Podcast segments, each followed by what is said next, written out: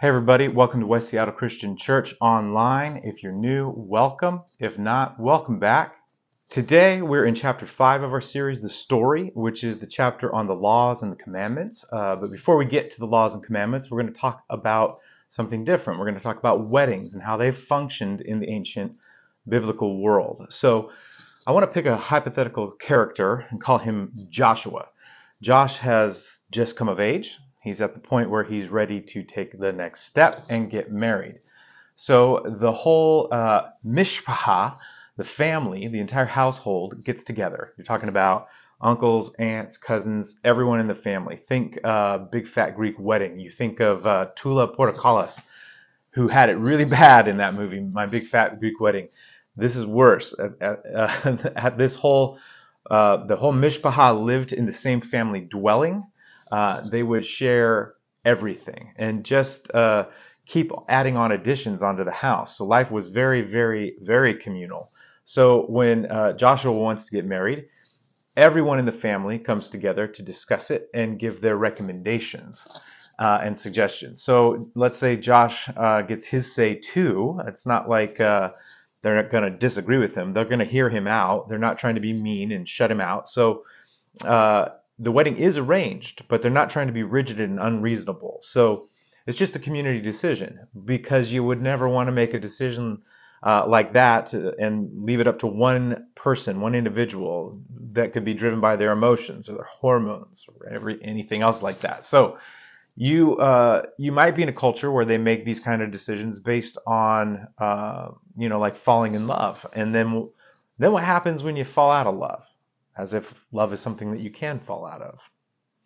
It just raises all kinds of issues. So the community works together to make this make this really important decision together. So let's say they finally agree that Miriam would make a great match for Josh. So he and his dad pick up all their stuff. They trek over to Miriam's village, which could be miles away. And when they get there, Josh's father goes up to Miriam's father and says, hey, we've we've heard that Miriam has recently come of age, and that Josh has too. We think they would make a great union if they were married. What do you think? And usually these things were somewhat prearranged, like the dads had already been talking, so it wasn't like a total surprise. So Miriam's family would then do the same thing that Josh's family did, go and talk, and then come back and give their answer. And they say they think this is a great idea. And so Joshua's dad grabs his pack. He takes this little cup, this little wooden cup, out. He pours some wine in the cup and he hands it to Josh. Josh then hands the cup to Rebecca and he says, This, this is the cup of a new covenant that I make with you today. I will not drink of this cup again until I drink with you in my Father's house. And I'm hoping you see the significance of this phrase. In Matthew 26, verse 27, uh, Jesus is with his disciples during their Passover meal together, and the passage says this He took a cup of wine, and when he had given thanks, he gave it to them, saying, Drink of it, all of you, for this is my blood of the covenant, which is poured out for many for the forgiveness of sins. I tell you, I will not drink again of this fruit of the vine until the day when I drink it anew with you in my Father's kingdom. Seriously, what is Jesus doing here? This is a phrase all of his followers would have associated with a groom making a solemn vow to his future wife. So, if she pushes the cup away and doesn't drink, she's basically saying no. But if she takes the cup and drinks from it, she says yes. Except there isn't a single historical record of a woman saying no to a marriage proposal, mainly because it would have been like spitting in the face of her entire mishpacha, her family. So theoretically, she could reject the cup, but there's no record of this. So after she accepts, they have this little mini party, and then Josh and his dad they head back home. And what happens next is really important. Josh now has a job to do. He's got to build an extension, a room or rooms onto his father's house. It could be off to the side or it could be up above, wherever it is. The point is that he's going to go prepare a place for his bride because she's coming home to live with him. He may even say this to her before he leaves after the mini party, like, I'm going home to do this, which is interesting, right? Because in John 14, when Jesus is on the scene in the New Testament, he says this in my Father's house are many rooms. If it were not so, would I have told you that I go to prepare a place for you? And if I go and prepare a place for you, I'll come again and I'll take you to myself, that where I am, you may be also. Now the father is the one who decides when this will happen in our little hypothetical scenario, and he is the one who gives final approval that the addition is satisfactory and complete. So he might be hard on the son. He might nitpick or make him start over a few times. He won't, he's not going to allow any shortcuts, or he may actually lend a hand and help his son actually build it. Well, finally, one day, the father's going to come up to the son. He's going to say, I think it's time for you to get married. I think you finished with the add on. And it's at this point that the entire family has to pack everything up, go get ready uh, at Miriam's, and to go to Miriam's village for the wedding. And meanwhile, Miriam and her family could be surprised by the arrival of Joshua and his family at any time. The process of building the add on could take weeks, it could take months, or years. Whenever the groom arrives, Miriam's job is to be ready at a moment's notice. She doesn't know when he's going to show up. And there are all kinds of parallels here again. I mean, Jesus says in the New Testament in Matthew 24 and in Mark 13, I don't know the time of my of my return. Only the Father in heaven knows that. So it doesn't matter when, the lookout will be watching. And when he sees when he sees Joshua's family on the horizon, word's going to spell like spread like wildfire uh, that Miriam uh, around Miriam's village that she needs to get ready. People are going to drop everything they're doing and get ready. So everything comes to a screeching halt. Uh, everybody runs off to get ready for the ceremony. Miriam is uh, whisked away to do this ritual bathing process and participate in what's called consecration. And then the ceremony can begin. So, to mark the beginning of the ceremony, someone in the family is going to blow a ram's horn, a shofar, the couple will gather uh, under what's called the, the huppah, uh, which is a canopy that is kind of like a mini tabernacle. It symbolizes the presence of God.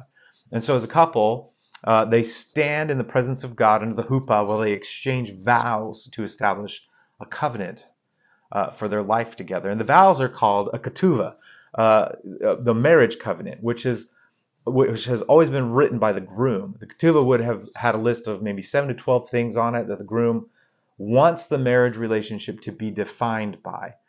And so here are some things that are true. He's kind of basically saying, here's some things that are true of me that I hope to be true about me, and here's some things that I hope to be true of you or I see are true of you, and this is our marriage covenant.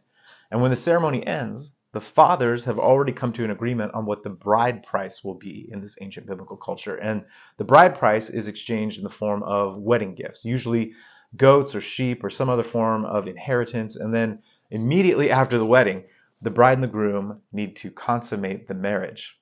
That's right. There's no diving off into the sunset, you know, uh, anywhere, going to a fancy resort or whatever, because none of that existed back then. So there is a room, a special room, uh, specially set aside for this to happen right after the wedding ceremony. Everybody knows where they're going. And afterward, the entire wedding party will throw this absolutely massive celebration, just an epic party, sometimes lasting for a week. But get this after the party's over and things go back to normal, and the bride and the groom go to their new addition at the groom's family's house, they just get to sit back and relax for a year. For a year for real. One year free of all communal expectations and responsibilities. Uh, that's what I call a honeymoon, my friends. I mean, nothing for a year, no work, no chores. And the point of this is not just rest, but it's supposed to be a calm space of time where all they do is get to know each other for a year. And that's good. And, and, it's important because remember, they probably didn't even know each other that well. There's even a good chance they didn't even know each other at all. If you're the bride, he just showed up one day he fills his cup with wine, says, You're the one. You say yes. He leaves. He comes back. Wedding, consummation, party. Ah, hello, that's it. So you have the whole next year to get to know each other.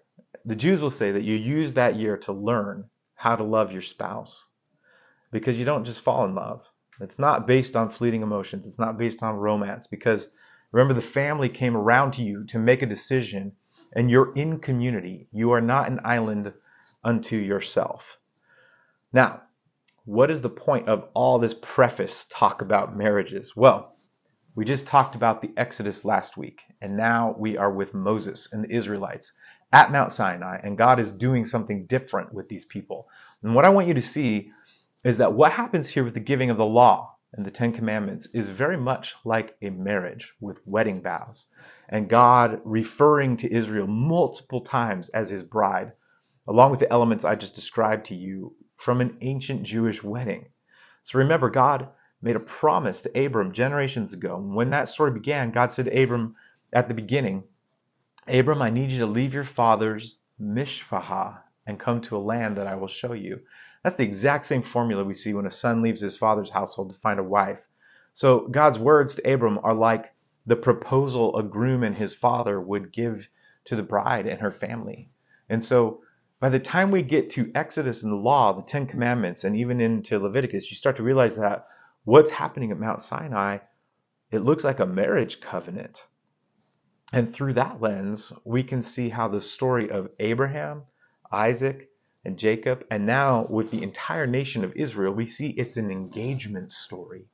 God leaves for about 430 years, and while he's gone, he goes to prepare a place for them. Just like when Joshua left to prepare a place for Miriam in our example. And then God comes back. And multiple times in the Torah it says, it says, I've come to take you as my treasured possession.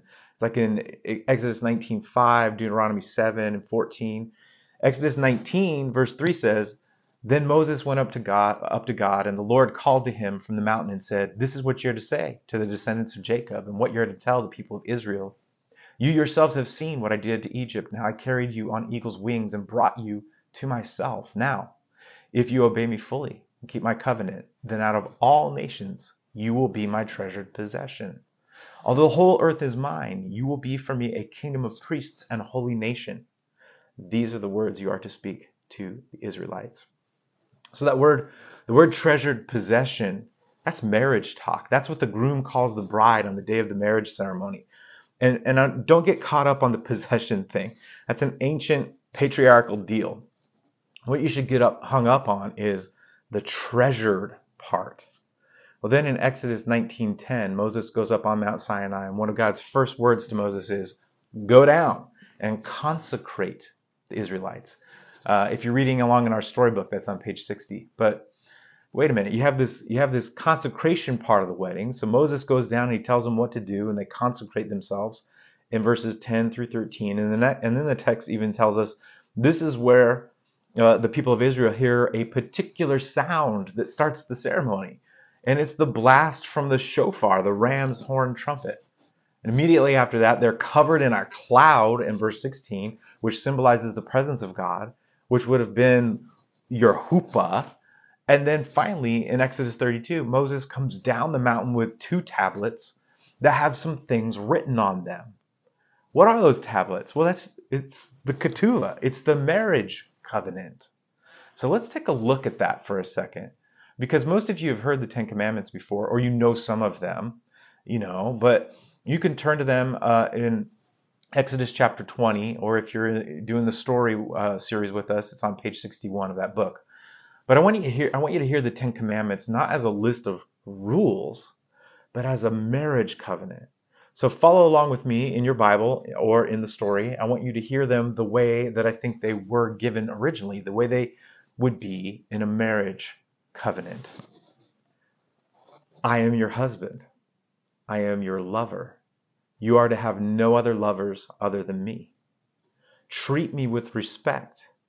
Don't slander my name in public, in the marketplace. Set aside a day for a date night, some time to spend together every week. Be happy and satisfied with the life that I have given you. Don't hurt yourself. Don't murder. Protect your sexuality. Don't take things that aren't yours. Tell the truth about yourself. And when all is said and done, don't want anybody else's life. Just be satisfied with the life that you and I have together. That's it. It's a marriage covenant.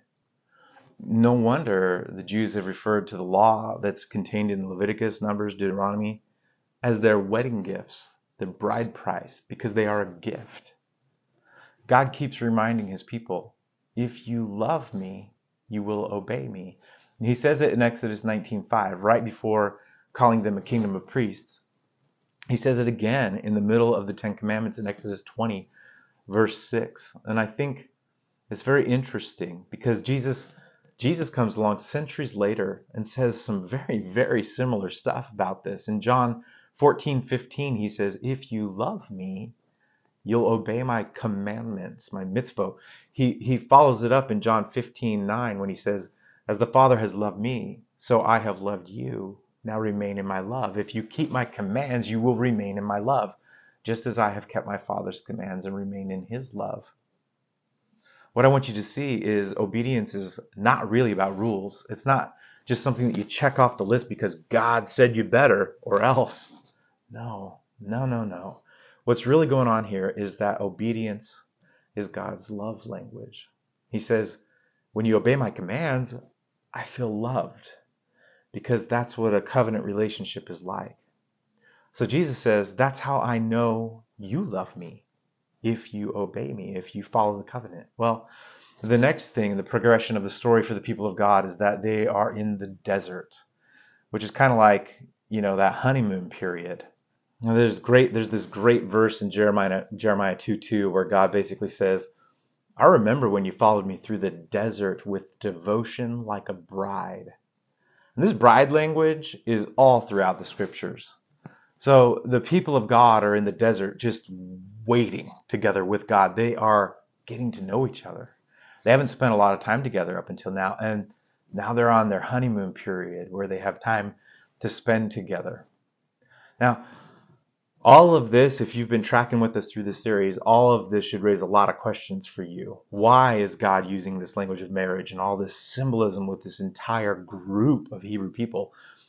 Uh, what's what's the thing behind the thing? Is this really about something deeper? And the answer is, of course, yeah, it is.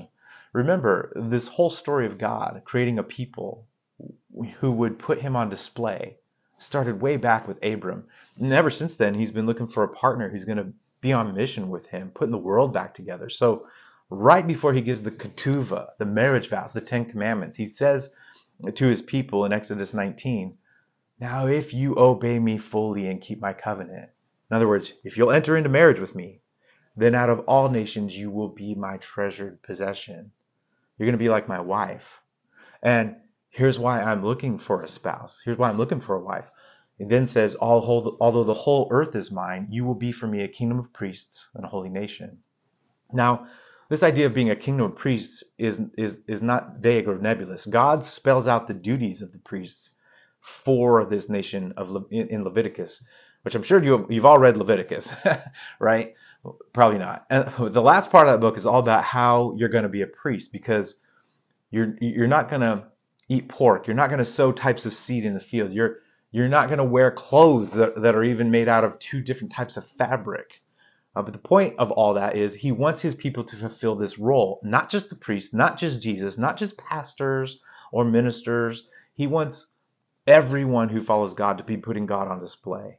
Well, here here's a picture of how Leviticus says a priest should look. it's this picture of what a you know a depiction of what an Old Testament priest should look like. Look at this guy. He's he's literally like just he's got blinged out. He's he looks like he's got fruitcake on his chest. God gave this rule in the middle of the desert for a priest to look different. Priests look different. You know what the word for different is? It's set apart. The word in Hebrew is kadosh. Kadosh means holy. That's what holy means to be different, to be set apart. In the Sermon on the Mount on in Matthew 5 verse 48, Jesus quotes the book of Leviticus when he says, "Be perfect, therefore as your heavenly Father is perfect." And lot, probably if you if you look that verse up, it would your version of the Bible would say that word perfect. But that's not what it says. It actually says, "Be holy, therefore as your heavenly Father is holy." The word here is actually be set apart be different because I am different. I am set apart. And that's what God is calling you and I to be. That's that's the first part of what a priest does. We're set apart, we're holy, we're different. The second role of the priest is that they help people navigate their atonement, how they get clean. So people would come to the tabernacle with their sacrifice because something has happened. They've either done something or someone's done something to them and they are now unclean. And atonement means you have to repent to be reconciled for the wrong things you've done. The priest would walk the person through the process of what they were doing with the blood of the sacrifice, whatever animal they're using.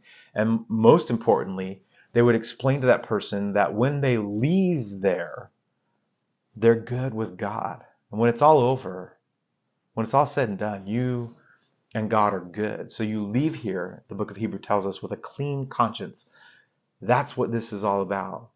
That's the second role of a priest, helping people navigate this process of atonement, of becoming righteous and clean in the eyes of God. And the third role is that a priest intercedes on behalf of others. So if God is here and the Israelites are down here, then the priest sits in the middle. And the and the priest speaks both directions. He speaks to the people on behalf of God, but he also speaks to God on behalf of the people. A very priestly statement would sound something like this Forgive them, God, for they don't know what they're doing. Moses on Mount Sinai is like, hey, look, look, don't hurt them. Don't do anything to them. Cut them some slack. That's the role of a priest, interceding on, the on behalf of others. And finally, the fourth thing, the, the, the priest distributes resources on behalf of the oppressed. So there are the haves and the have nots, and there always have been. There are people who have extra, and then there are people who don't. And everybody the haves and the have nots in, in this Hebrew worldview, they all give 10% and it all goes to the temple.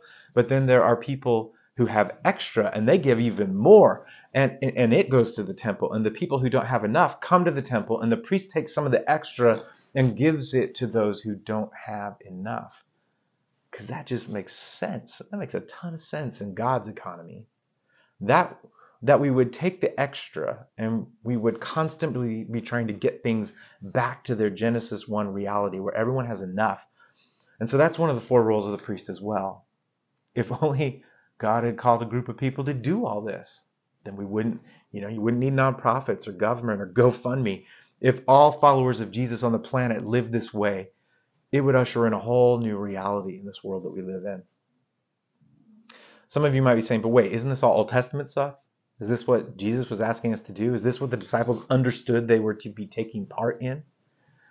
I think it's clear that it was. The Apostle Peter actually quotes directly from the passage we read today from Exodus 19. Here, take a look, just take a look at 1 Peter 2 9. It says this But you are a chosen people, a royal priesthood, a holy nation, God's special possession, that you may declare the praises of him who called you out of darkness into his wonderful light. God has always been and still is looking for a bride, for a purpose, for a reason. Uh, this would be our calling today as well. We are a kingdom of priests. If you call yourself a follower of Jesus, this is the legacy Jesus calls us into.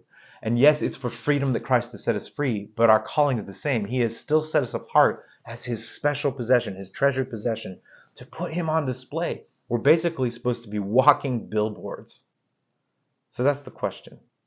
How are you going to put God on display? How will you look different?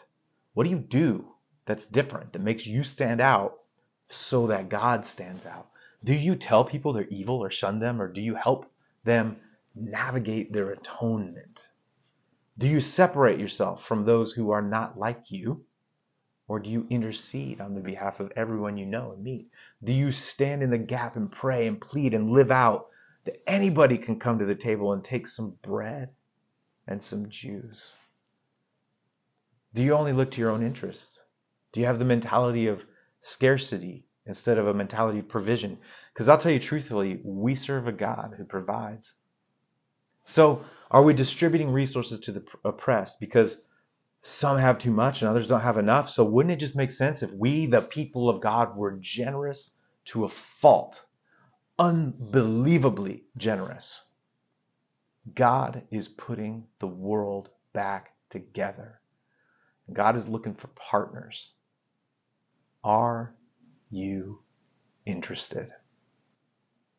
I'm Worth Wheeler for West Seattle Christian Online.